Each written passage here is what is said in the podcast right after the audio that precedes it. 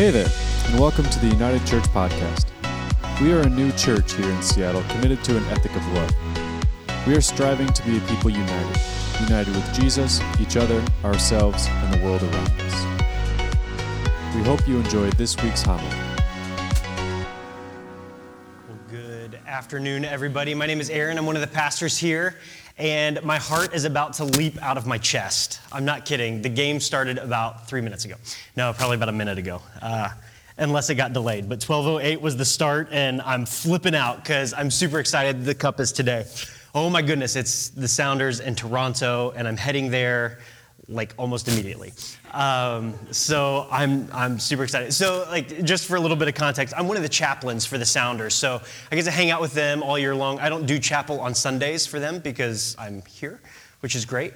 Uh, so uh, Tim, who is the uh, other chaplain, is with them today, and I just I can't wait to get down there. Okay. Anyhow, let me pray for us and pray for me so that I can calm down just a little bit. I had a hard time getting to sleep last night. I'm not kidding. Okay, let me pray. God, thank you so much for gathering us here today in this space at this time, uh, that we may focus our thoughts and our attention on you and you alone. Father, as we dive into your word, as we look at the way in which the world works around us, and as we attempt to figure out what our place is in that and how we can intersect and make it better, how we can be a people that bring your kingdom here, that, that are representatives of your kingdom here in this place at this time, Father, may we be challenged, may our minds be changed, but more than that, may our hearts be softened and molded around you and your ways.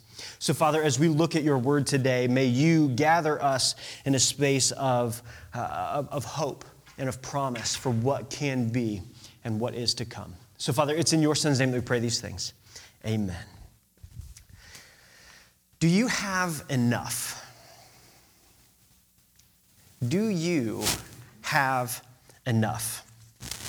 This is one of the questions that I constantly find myself asking Elliot right? She's seven years old, and I'll sit her down for dinner and I'll, I'll give her the huge. And as she sits there and she eats, I'm like, Do you have enough? Do you need any more? What else do you need? Like, do you have enough? Her answer is typically, Yeah, I'm fine. Unless it's something like candy or cookies or sugar or sweeties. Then she's like, No, I need more. I need more. And can I please have more candy? Can I have more of this, more of that? And she continues to want to grab and pull and, and, and surround herself with all of these sweeties more, more, more, more, more. That's one of the hardest parts about parenting is teaching your child the difference between want and need. Do you really need that extra cookie? Do you really need that extra piece of candy? Yes, I do. Really? Or is that just a want? And trying to parse the difference between the two words is super difficult. It's really hard to play with and figure out. But I think the reason why it's so hard for us to, to differentiate the, between a want and a need is because of the great American myth. This great American myth that says, He who dies with the most toys wins. I remember on t-shirts. Uh, kids would walk around the halls with these sorts of things that, that simply said like he who dies with the most toys wins. And then there was a christian subculture that said oh wait no no no we've got a better one. He who dies with the most toys still dies. Right? Like these were the t-shirts but this is the great american myth that, that more more more is better better better that, in the words of Gordon Gekko from the 1980s movie Wall Street, no, nobody, greed is good. Greed is good. This is the great American myth. This is the ethos by which we have been enculturated, by which we have been discipled, by which we have been formed as a people, that more is good. And we tell ourselves to mitigate this myth, to mitigate the, the fact that, that greed is all that we seem to know. We tell ourselves this, this other equally dangerous myth that we are the most generous country in the world, that we're the most generous people in the world. Over and over, everywhere we go, we hear this sort of myth. Oh, we are so generous. We give so much in foreign aid. We give so much to our neighbors. We give so much from the excess and the overflow of who we have. We give, we give, we give, and we tell ourselves that we are the most generous. But did you know that out of the G7, the, the G7 is like the, the seven largest global superpowers, uh, economic superpowers in the world. Uh, the, out of the G7, we give the seventh most. Uh, but not only that, out of the G12, the 12 largest economic superpowers, we give the 12th most. And of the 27 largest economic superpowers in the world, the largest economies of the developed world, we rank 27 out of 27 in foreign aid, despite us having the largest economy in the world. In fact, we don't just give a little, we give pennies. We give one tenth of 1% of our GDP in foreign aid to the world. And yet we're the most generous country in the world. Uh, but generosity is not just a challenge for us as a country, like on a, on a global budget scale, but it's actually a challenge for us as individuals. That generosity actually really isn't our thing. That according to the, uh, the center, uh, the, the uh, What's the next one, Taylor? Yeah, the US Bureau of Labor. US Americans spend the same amount of money on clothing as they do on charitable giving. Over the course of a year, the amount of money that you spend on clothing doesn't even match the amount of money that you spend in charitable giving, that we spend in charitable giving. It's just not our thing because we're a pretty greedy lot. We're a greedy lot. We're a greedy people. We, we have been formed and told over and over that this is who we are. That greed is good, that you have to accumulate and create more for yourself so that you can attain the American dream. In fact, it's interesting because I don't know if you know this or not, but, but we are titled as consumers, not givers, not generous people. We are known by every statistical formula in our economy as consumers. There's the consumer confidence index, right? Like, how confident are we in what we can buy as a people, of what we can have and accumulate and amass for ourselves? We are consumers. And Christians are actually no different. Like we can talk about our country being this, this really greedy sort of place, but Christians are actually not that much different. In fact, I don't know if you know this, but Christians today give less per capita than they did during the Great Depression. Yikes. Only 3 to 5% of Christians tithe, with most confessing Christians giving 2 to 3% of their income. With most giving only 2 to 3% of their income. Our greed is greater than our desire to give. Our greed is greater than our desire to give. And it's not necessarily our fault. I'm kind of giving us a little bit of an out here. The reason why it's not our fault is because I don't think we've actually been taught much different. Day in and day out, we are inundated with advertising. Day in and day out, we're told, buy this, you need this, get this new piece of technology, get this new car, get this new thing. You need, you need, you need, you need. And we've been told that a want is actually a need. These are the things that we have been conditioned towards. And so our greed is greater than our desire to give. It makes perfect sense. It really does in the way in which the world has been created, the way in which capitalistic systems and structures have been formed around us. Capitalism's kind of new, just so you know. Any economic majors, it's not been it's not been the thing for the entirety of the world capitalism is, especially 20th century capitalism, is really new. But even the 1800s, 1700s, 1600s, 1500s, like they think that as like the 1200s was when capitalism really started to make itself known. It was kind of interesting. It's kind of interesting. 1266 is kind of the date that they're placing on it, and really only in certain parts of the world. And you might say, like, oh, how is that really true? Well, it's because that's all we've known. That's all we've known. We only know capitalism. We don't know any other system or structure because we are inundated with it and surrounded by it. It is the thing that we know. But this is actually not the way of the kingdom. This is not the way in which the kingdom of God is supposed to work, the way in which Jesus thought about how things should go for us, how the world should actually function and play. In fact, Jesus kind of talked about this in Mark chapter 12. Jesus was oftentimes showing us, presenting us a, a, visual aid, a different way of understanding the world around us. And in Mark chapter 12, he had been teaching in the temple courts. And as he was teaching in the temple courts, he was uh, kind of pointing out the different religious leaders and how they were presenting themselves through the temple. They, they, would walk with their long flowing robes, allowing the richness and the largesse of their lives to be really present, to be really made known as they carried themselves throughout. Here's what's funny is Jesus took his disciples and said, let's go into the temple and we're going to go sit opposite of the offering box.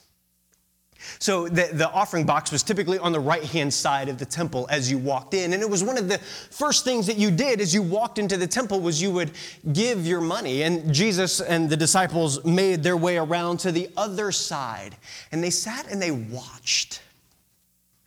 They watched people give, which is kind of interesting to think about, right? Like Jesus is watching you give, right? You could go that direction, like, oh, that's kind of creepy, right? Jesus is watching you but he was sitting there with his disciples and watching the people come in with their money.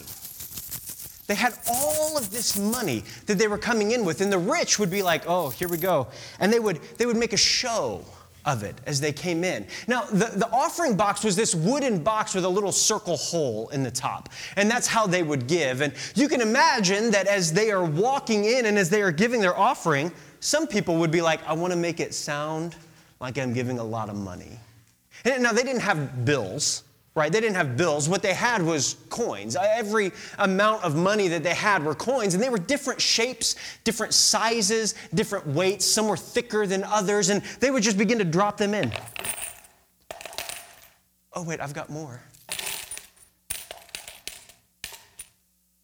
Right? Like they would just keep giving, and then the next person be, would come and be like, he gave a little bit more than I did. Uh, if I stand here long enough, maybe it sounds or is like I'm giving more money, right? Like, oh, and they just kept going and they just kept giving and giving and giving. And Jesus is standing there watching them give all of this money, all of their tithes and all of their offerings. They would dump it in as they walked by. And then this woman, this it's called a, a poor widow, came up to the box and she gave her two mites, her two little pennies basically. In fact it, it, was worse than pennies. Like they were they were they were copper coins that were like basically shaved in half. And each one was worth about two-fifths of a cent. So two together was 80% of one penny. And she came and she dropped them in and walked on and Jesus looks at his disciples and he asks them, Who do you think gave more? Who do you think, of all the people that we have been watching walk by and drop in their money, who do you think has given the most generously? Who is it? Well, obviously, it's the people that, you know, gave all that, right? And Jesus like, no, it was the woman who gave the two mites because she gave everything that she had. She gave everything that she had. Jesus said, Truly, I tell you, this poor widow has put more into the treasury than all the others.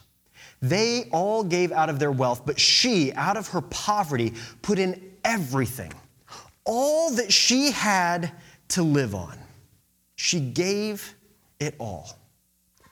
Now, what's really fascinating about this woman is, is her title. Not, not only that she's a widow, which means that her husband is no longer with her, but that there was a descriptor word before that, that she was a poor widow.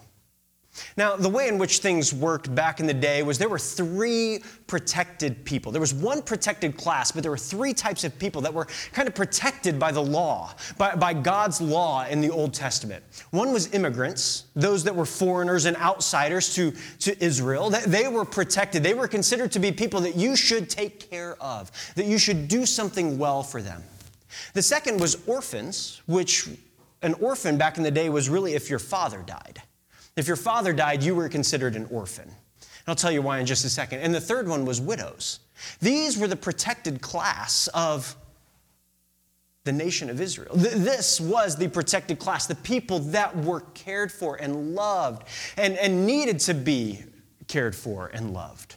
And the reason why was because men were the ones that worked. They provided economic security into the home. They created, they crafted things. It was a mercantile sort of system of economics where they would craft and create things and then they would either sell or trade or barter. And this is kind of how the world worked around them. And when the husband died, the wife, the widow, was left completely destitute. Unless which was by law, the second older brother then married the widow. Because it was all about taking care of the family. It was all familial in its structure. And if, he, if there was no one there to marry her, then she was left all alone. She was left completely destitute without any way of supporting herself economically.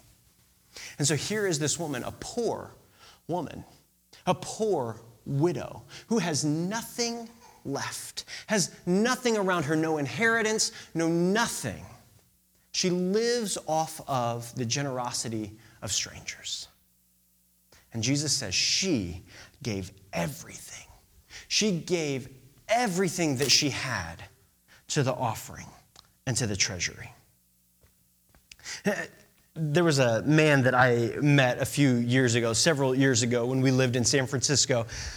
And his name was Michael, and Michael was a he, he was a low income man that was really tall and kind of looked like Michael Jordan, which was funny because his name was Michael. Like he had the, like the same sort of face, bald head kind of thing, and really really fit guy. And he, he's probably like 6'3, 6'4, so not as tall as Michael, right? But like he's just really tall, really fit kind of dude. And I, I remember meeting him the first time and finding out that he lived down the street in a single renter occupancy building, which is basically where like you're, you're a step out of homelessness.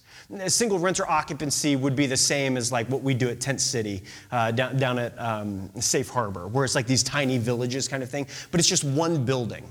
You live in a room that has like a small stovetop kind of thing, but no bathroom. And you have like a dorm style bathroom that everybody shares. This was kind of Michael's existence. This is kind of what he lived in and what he understood. And I remember one Sunday he came and he gave an offering. And I, I, remember he had put it in an envelope. We were doing envelope offering types of things. And he, he put his offering in the envelope and he dropped it in the box. And I, I remember finding out later that, that Michael had given basically $2 right? Not a whole lot. And you're like, oh, that's not very much. But I went and I talked to Michael about it. I was like, hey, like, that's pretty amazing that, that you gave, like, that you gave out of, like, your your situation, where you're at, kind of thing. And he was like, he's like, man, it was all that I had. It was all that I had, but I wanted to give. I had to give. I was like, wait, what? Like, why, why did you have to? Like, that seems really difficult. And this was Michael's response to me. He said, man, the things you own, if you hold on to them too tightly, they end up owning you. He said, I had to give because the things, the things that I own, if I hold on to them too tightly, if I'm not willing to let go of them, if I'm not willing to just give it away, whatever I have, even if it's my last two bucks and I don't know where I'm going to get my lunch, if I hold on to that stuff too tightly, that stuff will start to own me, and I am tired of being owned. Whoa. Okay. Huh. the things you own end up owning you. Generosity is more than just a letting go of what it is that we have financially. Generosity is about more than money. Job chapter 31, Job goes on this long diatribe. He says, If I have denied justice to any of my servants, if I have kept my bread to myself, not sharing it with the fatherless, if I have seen anyone perishing for a lack of clothing, or the needy without a garment, and their hearts did not bless me for warming him with the fleece from my sheep, if I have put my trust in gold or said to pure gold, You are my security, these also would be sins to be judged, for I would have been unfaithful to God on high. Job looks at generosity vastly different than how we talk about it. That is actually a more encompassing, a more full experience, a full expression of who we are. That generosity is not just about our finances, but it's about everything that we have. It's about all that we have. If you hold on tightly, if you hold on too tightly, the things you own end up owning you. Hemingway said this in his book, The Old Man and the Sea, which is perhaps one of my favorite books of all time. Now is not the time to think of what you do not have. Think of what you can do with what is there. We live in such a culture and such a system of economics that says you need more, that you can't really give until you attain this sort of thing that is out there somewhere, this American dream that floats out in the ether that we can't quite explain or describe. When I ask Elliot, Do you have enough? We oftentimes are asking ourselves the same thing Do I have enough? No, because I have not attained this thing that is out there. And Hemingway, in the midst of this, challenges us to not think of what it is that we don't have. Don't think of where it is that we have not attained, but think of what you can do with what you do have, with what is there in your very possession, with what is there in your very place. Perhaps one of the most beautiful things within Seattle, and I feel like it's a really unique thing. I could be wrong. I've never seen it anywhere else that I've lived is this little group on Facebook called Buy Nothing. Right? It's, a, it's not even a barter economy. It is a pure generosity muscle producing thing. Where you'll be like, oh, you know what? I've got this t shirt, or I've got this plant, or I've got this, or I've got that. I don't need it anymore. I, I, I, don't, I don't even want it anymore. Perhaps there's someone else in my neighborhood that could use it. Take a picture of it and post it online. We've posted a, desk recently and a lamp as we rearranged our bedroom. We're like, oh, we don't need this desk in here anymore. We don't need this lamp anymore. Let's see if there's other people in our neighborhood that could use it. Those blue IKEA bags as you go and buy stuff. Like, I go down there to buy stuff for the church all the time and always, always, always forget to bring bags so I'm like, crap, I'll buy the $3 blue bag. So we had like four of them, and I was like, anybody need these? I'm like, oh, totally, I use that for grocery shopping. Really? Oh, huh, okay, great. Right, and so we're giving them away. But we've also received. We've also received things. Tracy has decided that she wants to turn our apartment into a jungle.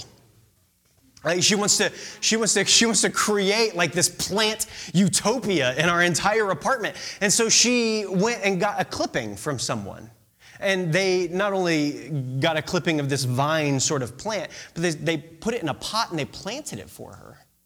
Right? Like this really beautiful act of generosity, like here, here. And then Elliot decided we should get her a succulent for her birthday. Like, right? So, like, it, our house is going green, like with plants and things everywhere. Not really. It's just one thing. It's just one thing. There's but all because of this group of people who have said, we want to give and be this place of generosity. There are people within our community that have received baby clothes and baby toys and baby things as we have been inundated with babies lately, right? Like, like this way of gathering things that, that are necessary and that are needed out of the generosity of our neighborhood. Now is not the time to think of what you do not have. Think of what you can do with what is there. What is sitting in your place? What is sitting in your apartment? What is sitting in your room that you're like, you know what? I don't use this, I don't need this, I can give this to someone. I can begin to practice the muscle of generosity here in this place and in this space. Uh, we started to think the other day about generosity in a different way within our apartment, right? Like, I, I, don't know if this is true for you, but it's true for us. Our apartment, our, our, the, the condo that we rent, is the most expensive thing in our budget, right? Eating up the majority of like our, our cat like there's nothing that we spend more money on than our apartment right just for rent because seattle's expensive right so how do we leverage that? How do we use that? If we've got this thing, how do we how do we leverage that well for generosity and for space, for hospitality, for others? And so Tracy and I were talking the other day, and we we thought like, oh, we've always really enjoyed having people over. We, have always done that really well. But over the course of the past year, we recognize we've had 72 unique individuals in our home in the past year. 72 unique.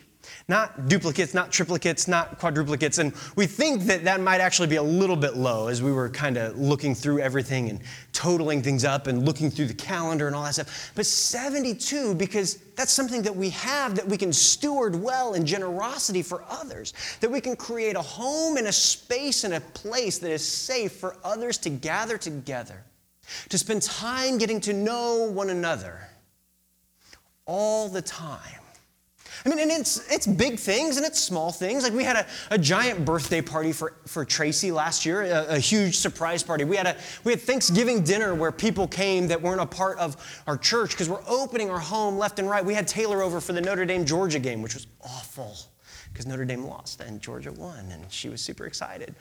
And she keeps rubbing my face in it. It's terrible. But now is not the time to think of what we do not have but to change our focus and begin to see the things that are right in front of us. What do we have that we can be creative in leveraging for the good of the kingdom? Our life, our life is measured by what we give. Our life is measured by what we give. He who dies with the most toys still dies. It is not about what we accumulate and amass by the end of our life, but by what we are giving away to create around us through this muscle of generosity. Uh, Cornel West put it this way He said, In the end, your life will not be measured by what you have, but by the fruit you bear, by the life you live, and the kind of love you have.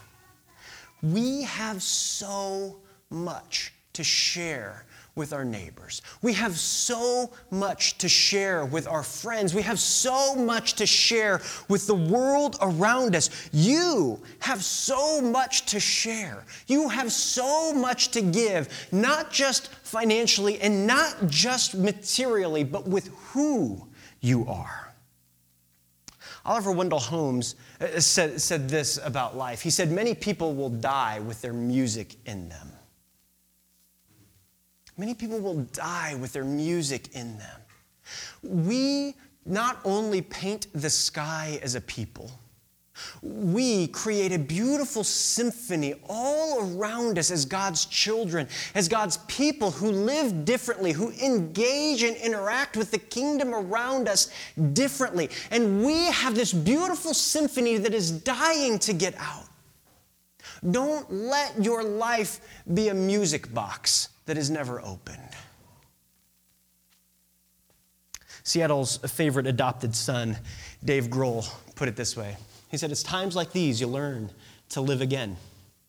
It's times like these you give and give again. It's times like these you learn to love again. We live in a time of rampant economic insecurity. We live in a time of rampant greed where the, the, the haves and the have nots are being outpaced by everything.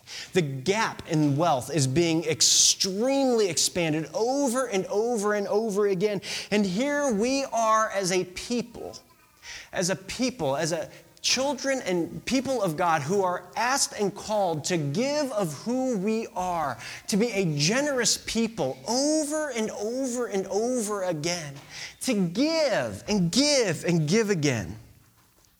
I believe that it is beyond time for us as a people. It is beyond time for us as a church to do some pretty provocative things in the name of love. It is time for us to do some pretty provocative things in the name of love, and I believe it begins with exercising this muscle of generosity all around us. Of giving and giving and giving and uh, creating a new imagination for what it looks like to participate in a kingdom economy as opposed to the economy of the world around us. What does it look like for us to paint the sky? God, thank you for your Son and for the ways in which He teaches us through the stories of uh, the stories of the Gospels and how He created these beautiful visual aids for us to see. Uh, these beautiful stories that play out as He teaches us over and over what it looks like for us to be your children. Father, as we enter into this space of giving and this space of being a people, of exercising a muscle of generosity, may we show different. May we be different than the world around us. May we be different than our country. May we be Christians that participate in a kingdom economy for you. Father, challenge us, push us, and change us to be a generous people with one another, with our neighbors, with our city push us and challenge us today. It's in your Son's name that we pray all of these things. Amen. Thank you for listening to this week's homily. If you're in Seattle, we'd love for you to join us on Sundays at noon at 1316 3rd Avenue West in Queen Anne. If you'd like to support our efforts, please visit unitedchurch.gives to partner with us financially. Be in peace and God bless.